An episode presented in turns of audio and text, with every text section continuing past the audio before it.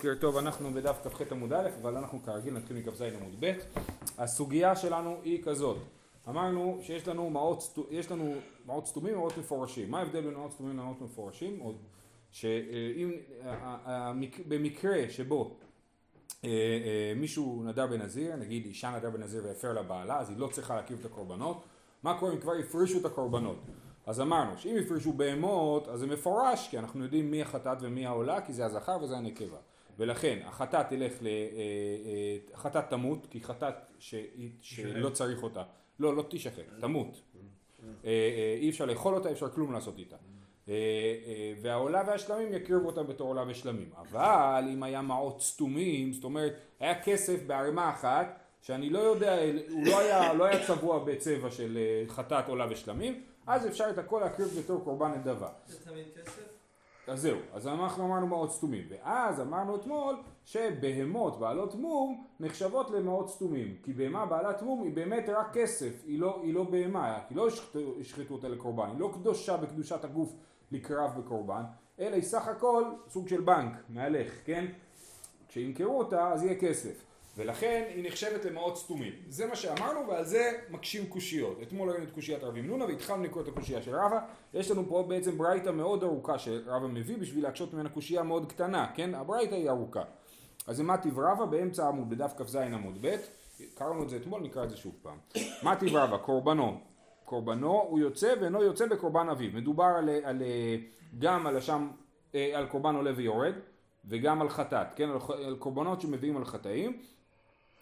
אינו יוצא בקורבן אביו, אדם לא יכול לצאת בידי חובה אה, בקורבן של אביו. אתמול הרב מרדכי שלא נמצא פה, הוא שאל למה בכלל שהייתי מעלה על דעתי שאדם יכול לצאת בקורבן של אביו ואני דחיתי דבריו אבל אז ראיתי שהתוספות מקשה את אותה קושייה ונשאר בצריך עיון כן, תוספות דיבור מתחיל אינו יוצא בקורבן אביו הוא אומר צריך עיון מה צריך קרא? למה צריך פסוק לזה? הוודאי חטאת שמתו בעליה למיתה אז לה כן, אז מה, למה בכלל אה, שנעלה על דעתנו שאדם יוצא בקורבן אביו? אתמול אה, אתה הצעת ש, שזה בגלל אה, שהבן יורש את אבא שלו, אז אולי אנחנו יכולים להגיד שבמובן מסוים הוא נכנס לנעליים של אבא שלו, ו, אה, אבל בכל אופן הוא לא יוצא בקורבן אביו.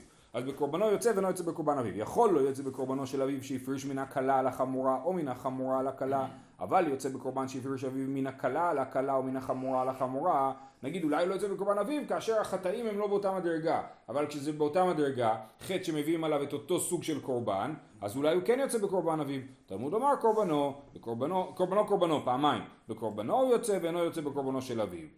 יכול, אוקיי, עד כאן היה לגבי קורבן, שלאבא שלי, אה, אה, אבא, האבא השאיר קורבן ומת, ואז אה, אה, נשאר הקורבן.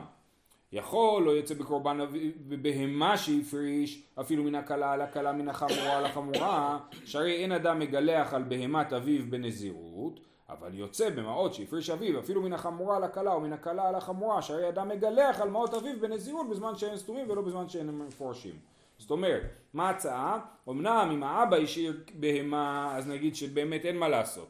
אבל על מעות, נגיד שיש מה לעשות. למה שנגיד דבר כזה? מתוך ההשוואה לנזירות. שאם אדם, אבא שלו השאיר לו קורבן של נזיר ומת, הוא לא יכול לגלח על קורבן של אבא שלו.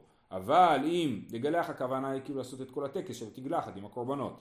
אבל אם אבא שלו השאיר כסף, סתום, מעות סתומים, אז הוא כן יכול לגלח על המעות של אבא שלו, ואנחנו נראה את התנאים לזה עוד יומיים, כן? עוד יומיים נדבר על, ה, על הפרטים של העניין הזה.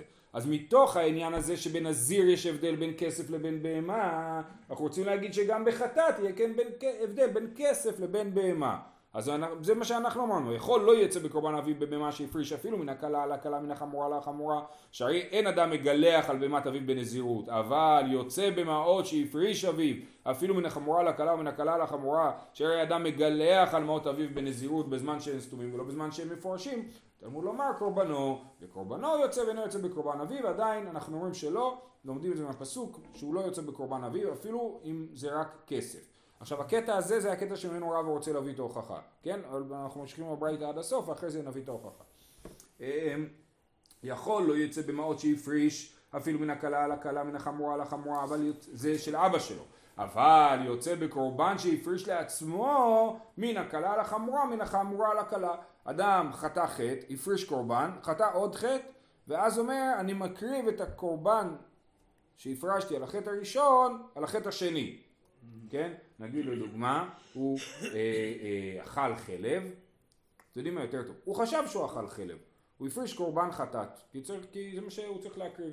ואז הוא גילה שבעצם זה לא היה חלב, לא יודע מה, הוא התבלבל, או שזה היה חלב חיה שמותר באכילה והוא חשב שזה חלב בהמה.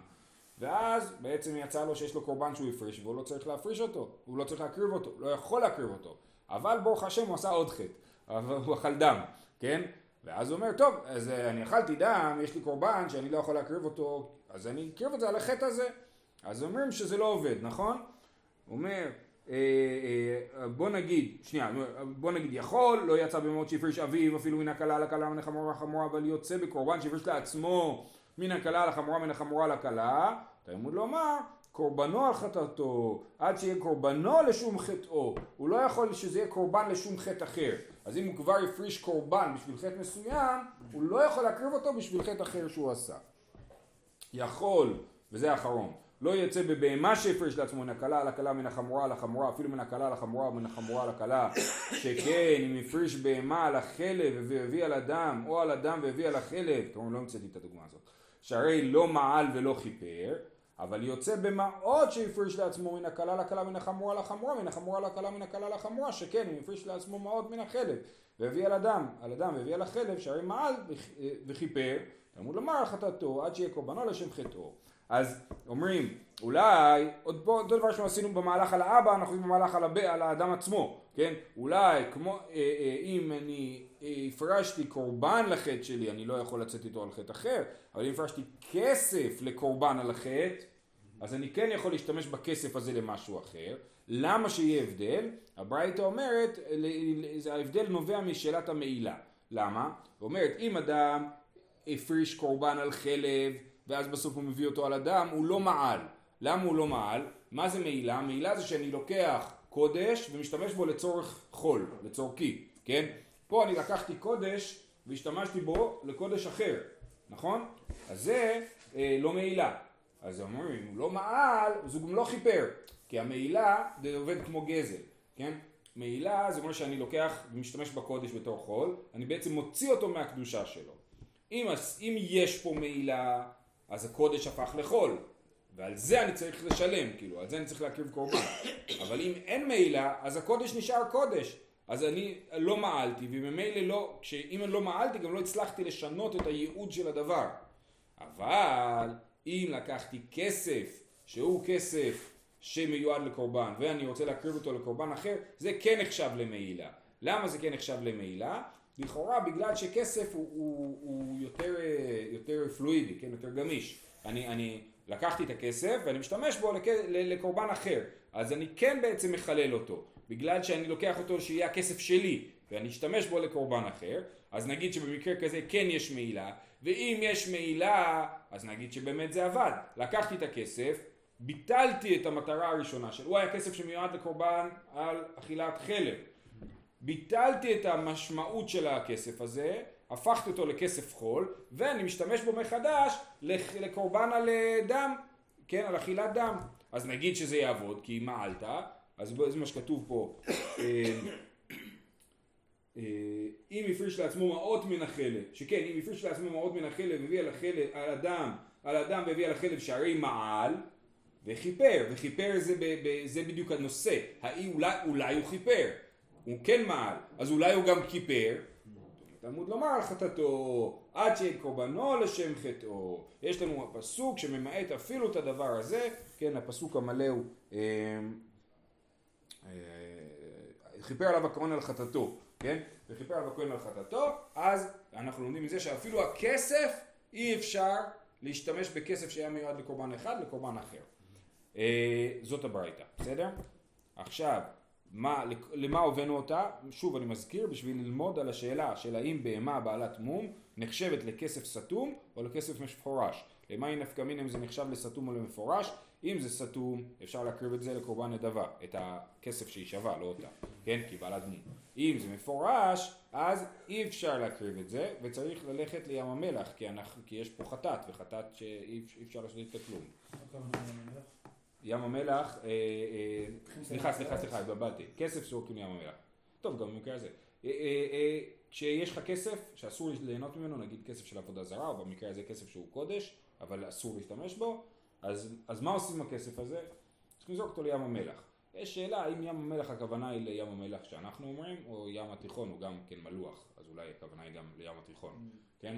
אבל בוא נאמר שעד לא מצאו, זה נשמע משונה להגיד שהם כל יהודי שמעל יצטרך לנסוע עד לעין גדי, כאילו לזרוק את זה בים המלח ולחזור, כן? אבל... אה, אבל... היה להם גם בזמנם כאילו יום עם ספא וזה. אה, עם ספא. זה היה תוכנית מסודרת. היה גם לך, היה- גם צוללן שאוסף את הכסף מים המלח ולוקח. אז זה אה, בסדר, אבל אה, אוקיי, אז זה, אה, אז עכשיו, איך ההוכחה? ההוכחה היא קטני מיעט בהמה. כן, הרי אמרנו בהמה, שוב בקורבן אביב, אמרנו שהוא לא יכול להשתמש בקורבן אביב בתור בהמה, אבל אם זה כסף הוא כן יכול להשתמש בנזירות, כן? אה, קטני מיעט בהמה, מה אליו? אפילו בעמלת מום, זה נחשב למפורש ולכן הוא לא יכול להשתמש בבהמה שאבא שלו השאיר לנזירות, אם זה בהמה בעלת מום, ואת הגמרא לא, תמימה, מדובר דווקא על בהמה תמימה, אבל בעלת מום מאי? כסתומה דמיה, אז בוא נגיד שבעלת מום בהמה בעלת מום נחשבת כמו סתומה, היא נחשבת כמו כסף סתום, כסף בלי ייעוד מפורש. מאי איריה, אם אתה תגיד שהיא כסתומה דמיה, מאי איריה דקטני מעות שהפריש אביו. ליטני בעלת מום, למה הברייתא מדברת, משווה בין כסף לבין בהמה? הייתה צריכה להגיד בין בהמה תמימה לבהמה בעלת מום. זאת אומרת החילוק, הייתה צריכה לעשות את החילוק במקום שהוא נוגע יותר אחד בשני. כן, להגיד בהמה תמימה זה כסף מפורש, בהמה בעלת מום זה כסף סתום. אומרת הגמרא, הכי נמי, דלמאי חזיה לדמי, דמי היינו מעות. מה זה בעלת מום? בעלת מום זה בעצם כסף, כמו שאמרתי, זה בנק, כן? אז אני רואה, אז לכן, כסף זה מעות, ולכן אה, אה, אה, זה שכתוב כסף, זה לא סותר ולא אומר שמדובר דווקא על בהמה, אה, אה, דווקא על כסף ולא על בהמה, אלא גם בעלת, בהמה בעלת מום נחשבת לכסף. זהו, אז אה, אה, אמרנו שבהמה בעלת מום נחשבת כסתומה, היה על זה שתי קושיות, קושייה אחת של רבי מנונה שלמדנו אתמול, קושייה שנייה של רבא שלמדנו היום, התירוץ בעצם אותו תירוץ בשני המקרים, והמסקנה היא שלא אה, אה, דחינו את הרעיון שבהמה בעלת מום נחשבת לכסף סתום. בסדר? אז מי שמפריש לקורבן לנזיר, שיהיה מודע לעניין. רק להבין, זאת אומרת שאם רק אם הוא הקדיש אותה באופן אה, פרטני זה אסור? אם- ישירות על ה... אם הוא הקדיש בהמה לקורבן, בהמה תמימה לקורבן, אז היא מפורשת. זאת אומרת, אם זה זכר, זה עולה. אם זה נקבה, זה חטאת. אם זה חטאת, אי אפשר לעשות איתה כלום. מה קורה אם מת? בן אדם הפריש אה, חטאת ומת. אז אי אפשר לעשות עם זה שום דבר. חטאת תמות, כן? אז זה כשזה מפורש. אבל ברגע שזה יהיה בהמה בעלת מום, אז בעצם הוא לא הקדיש אותה לקורבן, בגלל שהיא לא יכולה להיות קורבן. אז הוא הקדיש אותה רק בתור כסף. אם הוא הקדיש בתור כסף, זה כסף סתום. מה, התבררה אחרי זה כבעלת מום? אז זו שאלה מעניינת. מה יקרה אם הוא הקדיש אותה כשהיא הייתה תמימה ואחרי זה הפכה להיות בהמה בעלת מום? אני לא יודע מה להגיד במקרה הזה. אבל לכאורה מדובר במקרה שהוא הקדיש מלכתחילה, הוא אמר, בהמה הזאת, מהכסף שהיא שווה, אני אקנה קורבן, כן? אז הוא הוא כאילו יודע שעוד מעט, הוא הרי נזיר, הוא יודע שעוד מעט הוא צריך להקריב קורבן, כן? אז הוא אומר, הנה, זה, פה יהיה הכסף, כאילו. הוא לא ידע שהיא בעלת מום. יכול להיות שהוא כן ידע, שהוא אמר, הוא אמר, הבהמה הזאת, אותה אני אמכור ואקנה מהכסף אה, שהיא שווה קורבן. זה נקרא סתומה. זה נקרא סתומה, בדיוק. כן. טוב, משנה הבאה. אומרת המשנה, נזרק עליה אחד מן הדמים. אינו יכול להפר. עכשיו אנחנו דיברנו על אישה שנדרה בנזיר, ובעלה רוצה להפר לה את הנדר. אז עד מתי הוא יכול להפר את הנדר? אז היא כבר נדרה, כבר הייתה נזירה 30 יום, הגיעה לבית המקדש, כבר זרק, שחטו את הקורבן וזרקו את הדם, ופתאום הוא נזכר שהוא רוצה להפר לה את הנדר נזירות, כן? אה, נזרק עליה אחד מדמים, אינו יכול להפר. ברגע שזרקו את הדם הוא לא יכול להפר, תכף נסביר למה. רבי עקיבא אומר, אפילו נשחטה עליה אחת מכל הבהמות, אם, ולא זרקו עדיין את הדם, שזה פער זמני מאוד קצר, שוחטים את הבהמה, מקבלים את הדם, זורקים אותו, כן?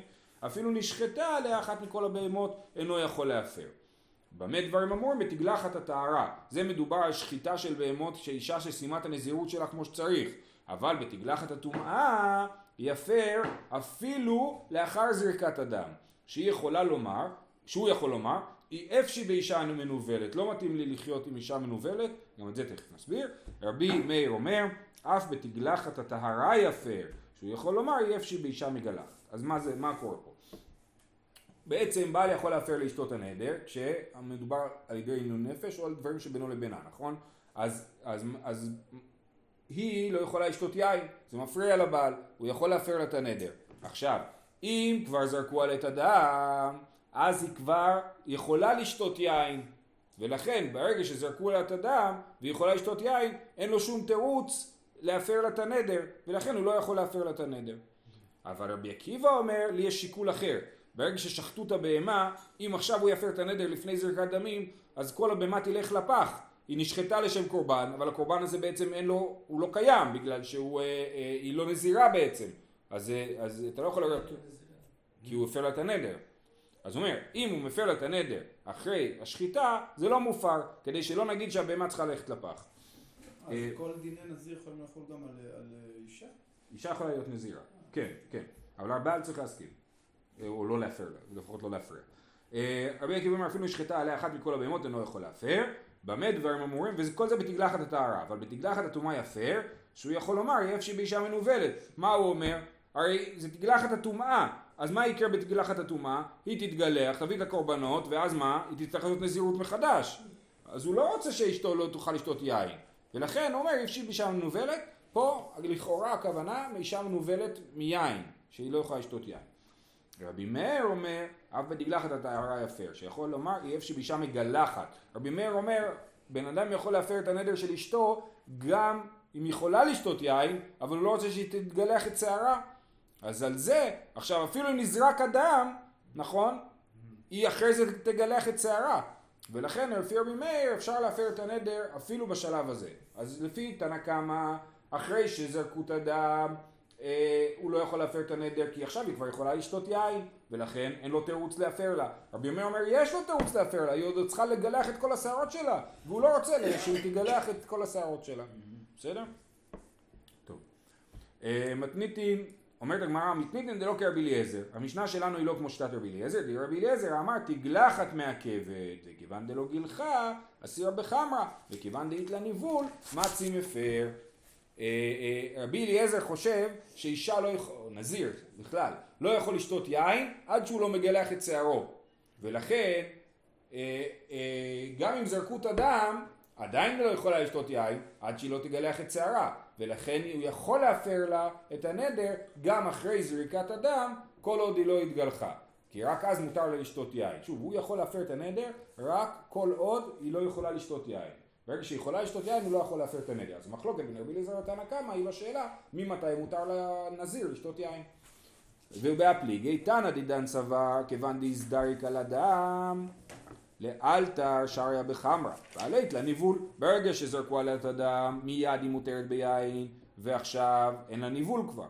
ורבי עקיבא סבר, אפילו השתחיתת בהמה אינו יכול להפר משום הפסד קודשים. כמו שאמרתי, לפי רבי עקיבא, יש פה הפסד קודשים, ולכן אי אפשר להפר את הנדר, בלי קשר לשאלה אם היא יכולה או לא יכולה לשתות יין. מה תקיף לה רבי זעירא ואמי, למה יש פה הפסד קודשים? מה הבעיה? לזרוק דמן שלא לשמן, ויתיר בשר ואכילה. אתה תזרוק את ה... נגיד אתה אה, מקריב עכשיו קורבן אה, אה, שלמים, כן? אז היית אמור לזרוק את הדם לשם אל נזיר, אבל הוא, היא כבר לא נזירה, אז תזרוק את הדם סתם, בשינוי השם, והקורבן יהיה קורבן כשר, יהיה אפשר לאכול אותו, הוא פשוט לא יהיה קורבן של נזיר, כן? אז למה לא לעשות ככה? ואז אין הפסד קודשים. עוד פעם, רבי זרע, מה תקיף לרבי זרע? ומה היא לזרוק דמן שלו לשמן, ויתיר בשר באכילה. מי לא תניא, שאפשר לעשות דבר כזה, כבשי עצרת ששחטן שלו לשמן, או ששחטן לפני זמנן, או לאחר זמנן, הדם ייזרק, והבשר יאכל.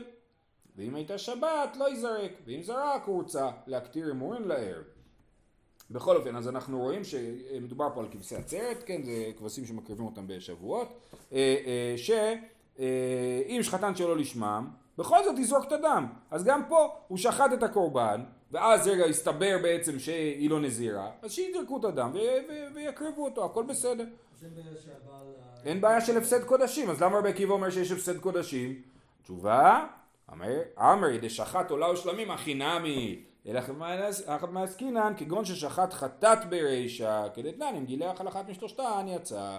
אה, רבי עקיבא באמת מודה, אם שחטו את הקורבן עולה או את הקורבן שלמים ולא זרקו את הדם עדיין והבעל רוצה להפר, שיפר, ולא יהיה פה הפסד קודשים, כי, כי יזרקו את הדם שלו לשמו ויקריבו את הקורבן ואין פה הפסד קודשים. אבל אם זה חטאת, וחטאת אי אפשר להקריב אם אין פה חטא, ואי אפשר להקריב חטאת שלא לשמה. אם שחטו את החטאת, ואז הוא רוצה להפר לה לפני זריקת הדם, לא נותנים לו להפר, מתי זה בסדר של ה... שחיטה, קבלה, זריקה. לא, קיבל הלכה זריקה. אז זהו, זה מה שמביאים פה משנה, אם גילח על אחת משלושתן יצא, יוצא שאפשר באמת לגלח על מה שרוצים. בקיצור, אפשר להקריב את הקורבנות באיזה סדר שרוצים. אה, כן? זה מה ש... לכן מביאים את המשנה. כן, אלך המסכן, כגון ששחט חטאת ברישה כדתנן, אם גילח על אחת משלושתן יצא, כן, בשביל להראות שאפשר באמת להקריב איזה קורבן שרוצים ראשון. אה, בסדר, עכשיו שימו לב, אנחנו כל הזמן הסברנו שניבול, הכוונה היא שהיא לא תשתה יין. כן, שמה שמפריע לבעל זה שהיא לא תשתה יין. זה בגלל, אה, אה, עכשיו לכאורה... הכל כן. אז לכאורה ניבול, מה זה ניבול? זה שהיא תהיה, מנוהל- מנוולת, זאת אומרת מכוערת, כן? ושהיא לא, תתגלח, כן? אבל אי אפשר להסביר ככה בגלל מה שאנחנו נלמד עכשיו. מה הקשר בין הניבון לשתיית יין? בין, אז, אז זהו, אז בגלל שמהסוגיה יוצא שזה הכוונה, שניבול, חוסר שתיית יין זה סוג של ניבול. למה? אולי כשהיא לא שותה יין, דעתה לא צלולה, או דעתה, אה, אה, כן, היא לא... לא שותה יין. כן, מה כן. הזה? לא, מה זה לא צלולה? כאילו, אתה יודע, מקובל לשתות יין. כן, מקובל לשתות יין. שלא שותים יין, הם עצבניים. אז אה, מכירים תופעה כזאת. אז, אה, אז, אה, אה, אז, אז הוא אומר, אני לא יכול, לבי- אני לא יכול שאשתי לא תשתה יין. כן, זה מה שהוא אומר. אז זה, אבל, זה שאשתו תתגלח, וואלה, לא מפריע לו. למי זה מפריע? לרבי מאיר. רבי מאיר אומר, עדיין היא צריכה, אי אפשר באישה, אה, אה, אומרת, אה, שאי אפשר באישה מגלחת. נכון? במשנה היה לנו אישה מנוולת ואישה מגלחת. כן? אז מנוולת זה יין ומגלחת זה מגלחת. זה אי אפשי מאישה מגולחת. כן, לא כן. כן. אז הוא אומר, אבל הגילוח זה כאילו לגמרי, כן. כן. לא- לא היה להם מכונה, אבל... זה לא באזכר. כן, לא, לא, לגמרי. אה, אז הוא אומר, באמת דברים אמורים בתגלחת טהרה, אבל בתגלחת טומאה יפר. זה מה שכתוב במשנה, מפני שיכול לומר יפשי באישה מנוולת. רבי מאיר אומר אפילו בתגלחת טהרה יפר, מפני שיכול לומר יפשי באישה מגלחת. ותנא קמא, תנא קמא, מה הוא חושב? שלבעל לא אכפת שאשתו תוריד את כל השיער? אה, אפשר בפאה נוכרית. אמר לך אפשר בפאה נוכרית, בסדר, לא נורא, תתגלח ותלבש פאה. מסתבר שהיה פאה נוכרית גם אז, ויש כאלה שרצו להוכיח מפה שמותר לאישה להסתובב עם פאה. נכון, יש כל מיני רבנים שאומרים שאסור לה להסתובב עם פאה. אז לכאורה אפשר להביא מפה הוכחה, יש כאלה שדחו את ההוכחה, הכל בסדר, כאילו דנו בנושא כבר מכל הכיוונים. אבל יש פה צד מעניין. זה יכול להיות כיסוי ראש? כן, זה ככה, אה, אז יכול להיות שהייתה יוצאת עם נוכרית ועליה כיסוי ראש, ואז, כן. אה, יש שנוהגים יש היום כאלה. נכון, יש מנהג כזה, כן.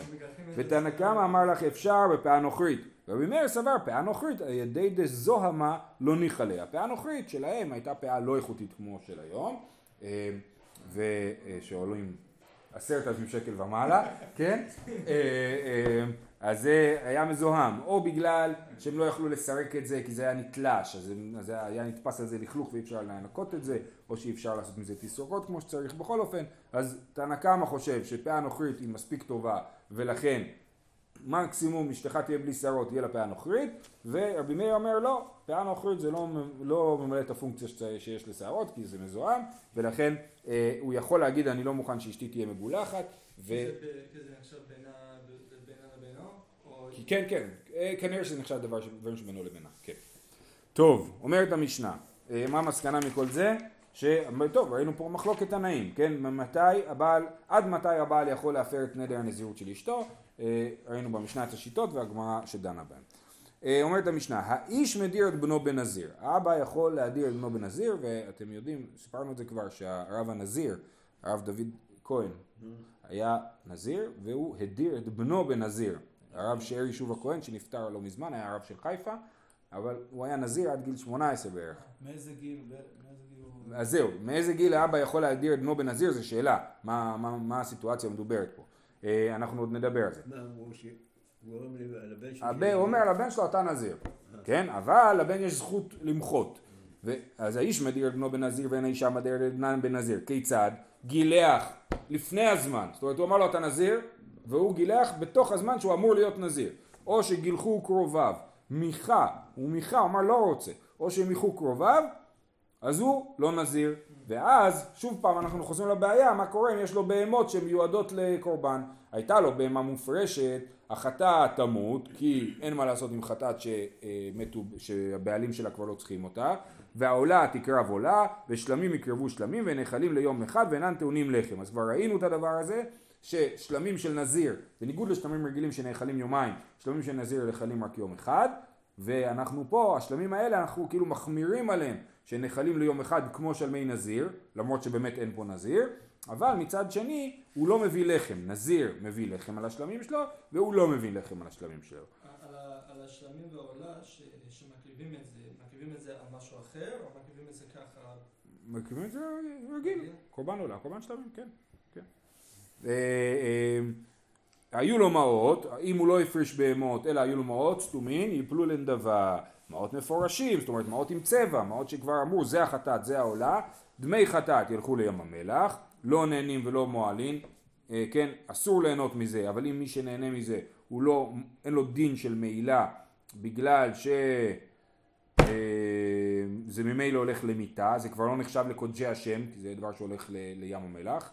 דמי עולה יביאו עולה ומועלים בהם, כי זה קורבן עולה ויש בו מעילה. דמי שלמים יביאו שלמים ונאכלים ליום אחד ואינם טעולים לחם כמו שהסברנו. זהו, שיהיה לכולם יום טוב.